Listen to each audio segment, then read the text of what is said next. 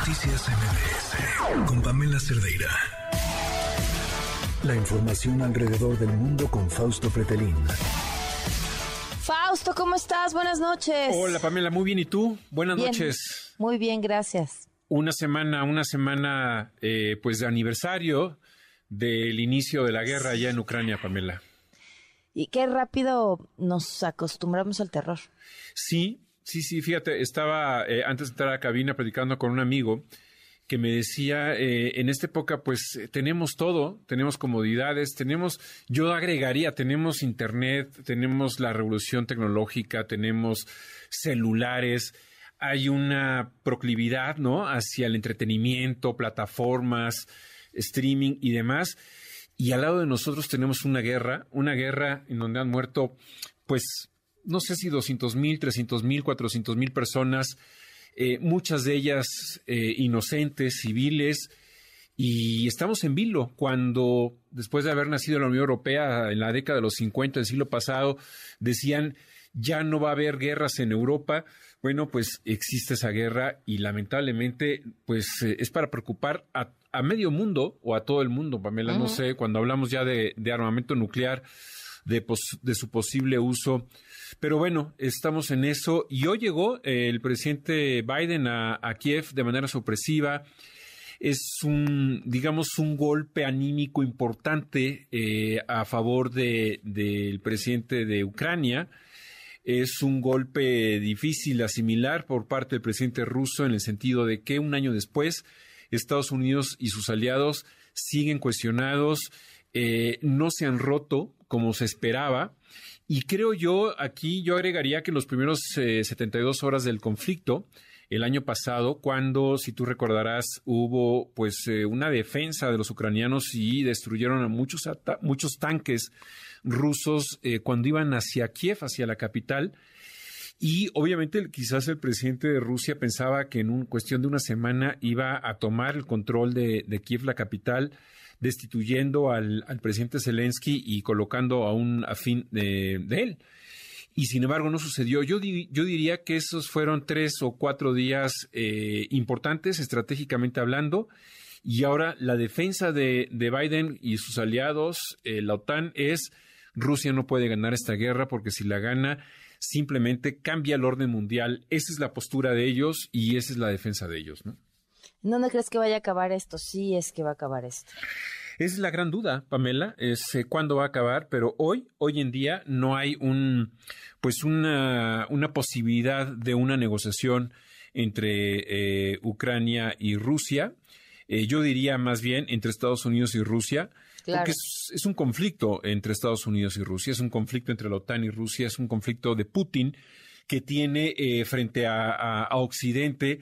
Eh, sí hubieron algunos acuerdos que no se cumplieron eh, antes de iniciar la guerra, los acuerdos de Minsk eh, por parte de Ucrania, pero, pero creo que la situación actual me parece que sí está poniendo muy difícil el planteamiento estratégico a los rusos.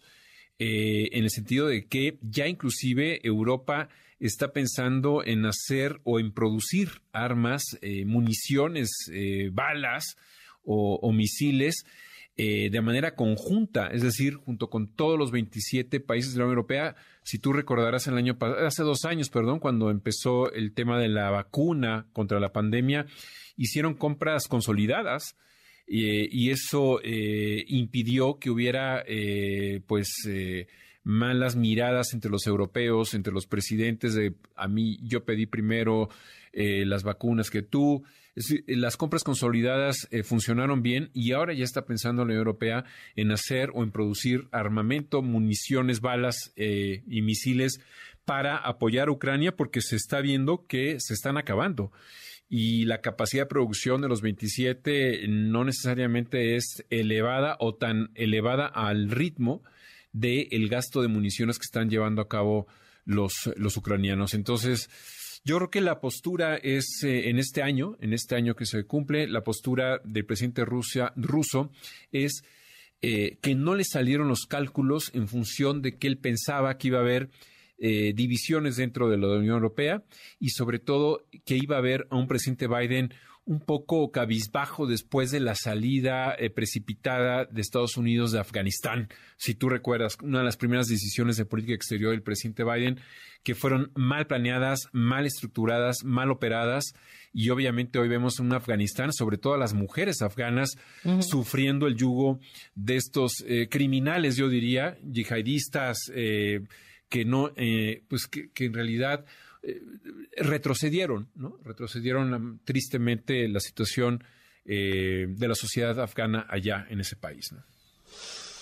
Híjole, Fausto, pues así, acostumbrados al terror, eh, viendo cómo reaccionan uno y otro, cómo la política de cada uno termina influyendo más en las decisiones y mientras tanto la gente en Ucrania pasándola cada vez peor. Sí, tú dices bien, ¿no? Terror, hay miedo, hay pues poca credibilidad. ¿Cómo es posible que pueda existir esto en estos momentos difíciles, ¿no? Eh, en esa región.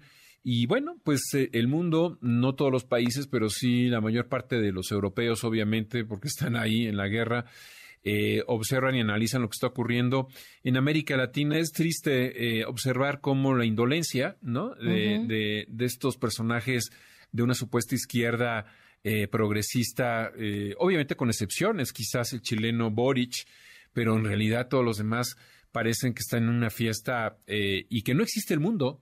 No existe un poco lo que, lo que ocurre en nuestro país, ¿no? Que Nicaragua, bueno, pues Nicaragua, en 1982, el presidente López Portillo, ya en sus últimos meses de gobierno, envió un avión con todo el gabinete para, pues, ponerse a sus órdenes de el aquel personaje, Daniel Ortega, que luchó en contra de la dictadura de Somoza, eh, iba Jorge Castañeda eh, padre, em, iba David Ibarra como secretario de Hacienda, eh, Reyes Heroles como secretario de Gobernación, y en el, en el trayecto del viaje, cuenta Sergio Ramírez en su libro Adiós muchachos, le preguntaban al presidente, oiga, ¿en qué calidad de visita eh, vamos a plantear esta, esta visita allá a Nicaragua? Y dijo López Portillo, en calidad como si Nicaragua fuera un estado de México. Y eso lo vieron mal los, perdón, eso lo vieron muy bien los nicaragüenses y Daniel Ortega.